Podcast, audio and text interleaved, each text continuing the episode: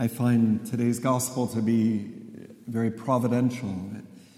It's very fitting for our times. I think it's a gospel that, in many ways, is meant for us. I look at where we are in the world today, and it seems that we are lost more and more. I say that in a larger reflection of the Western world and the world in general. That things have been moving so quickly over the last 200 years that we've greatly lost our identity, our direction. We know more and more how to do things. We can even put a man on the moon. We can even discover a little pill that we can give that works like a homing missile and goes straight through your system and kills only the bad and doesn't kill your organs. And we call it antibiotics. We could do so many things that are incredible. We could put toilets in almost every house, and personally, I like that. I like to have a toilet in my house. We could put electricity in every house. But in the, discovery of the how, how to do things, we have lost sense of the why. And I think that this gospel shows us today that the church needs to rediscover what is its mission facing this world. For this world is lost. It can find so many reasons to rejoice, all those reasons I just gave, and yet suicide rate is never really higher. And so it's something that is really important to reflect upon because while so many good things have happened, a certain decadence, a certain loss of sense has set upon us. And I think of it, I think, when I think of it, I think often, well, you know, it seems like everybody's always said that about their times. But the more that I think about it, it is particularly true for us. You know that, at least for the West, it was in the 18, only in the 1800s that we left the farm and we had that industrial revolution which was good, but it changed the very structures of our society. The fabric of our society moved from being family centered on the farm to being individual centered in the factory. Our whole society completely changed. We moved to the cities where the interpersonal relations, the fibers that hold us together, were shook greatly. And it's questionable whether or not we've still figured out how to live after the Industrial Revolution. But, you know, if we started with the revolution in the 1500s and then moved to the 1800s, which would be the Enlightenment, to the Industrial Revolution, it seems like it's even moving faster now because we've had two other revolutions in the last 50 years that have even perhaps been more powerful than the industrial. We had the sexual revolution in the late 60s, which again tore apart the fabrics of our family and perhaps in the greatest possible ways introduced such things as the pill or abortion that have radically changed our sexuality. And I don't know if we've still discovered what is sexuality. And then we move forward, and we're in the midst of one right now that's perhaps even bigger than the last two, which is the technological revolution, where all of our focus is no longer really on even that interpersonal relationship at all.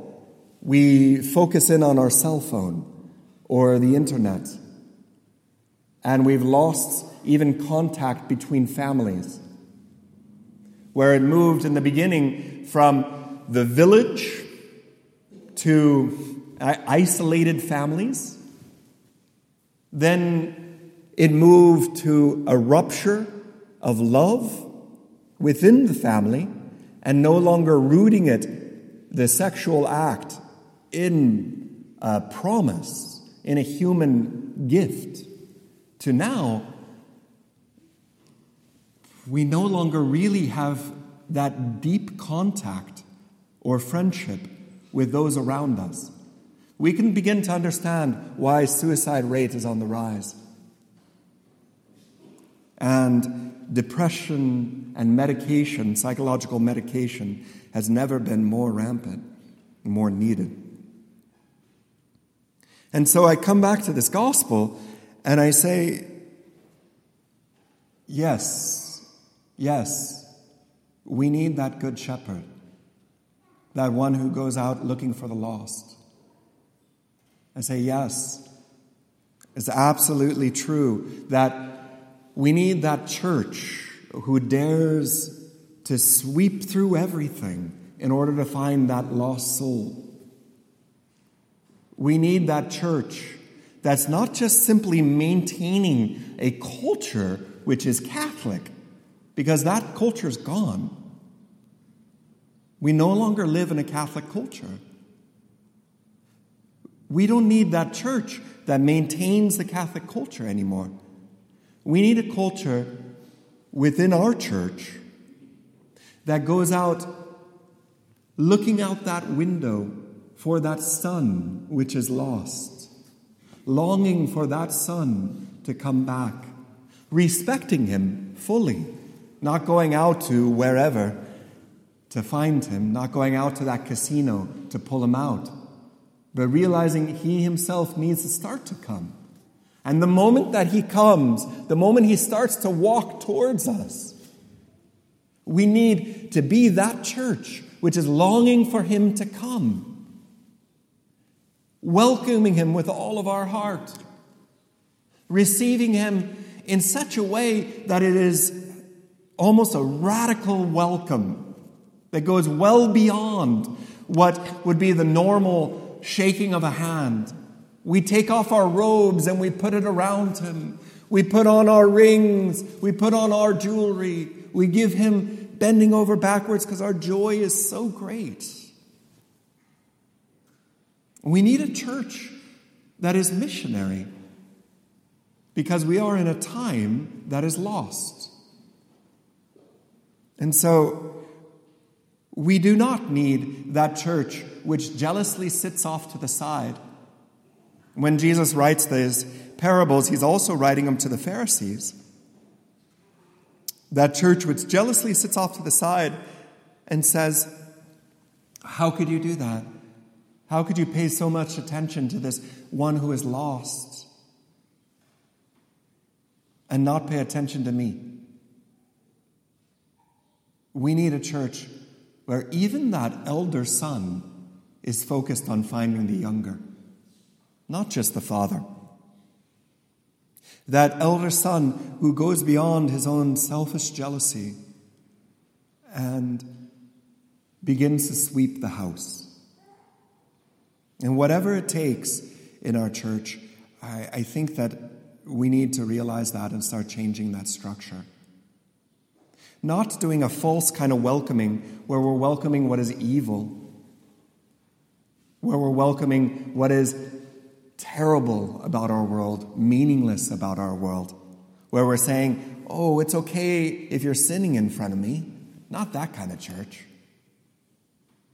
but a church that truly loves, that welcomes and helps and helps the people to come to the true healer the one that can really set our lives straight with true meaning.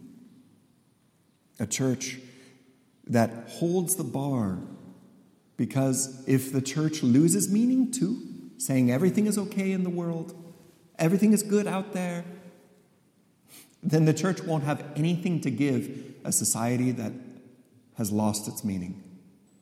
If we lose our saltiness, then we're good for nothing but to be thrown out on the road and trampled upon.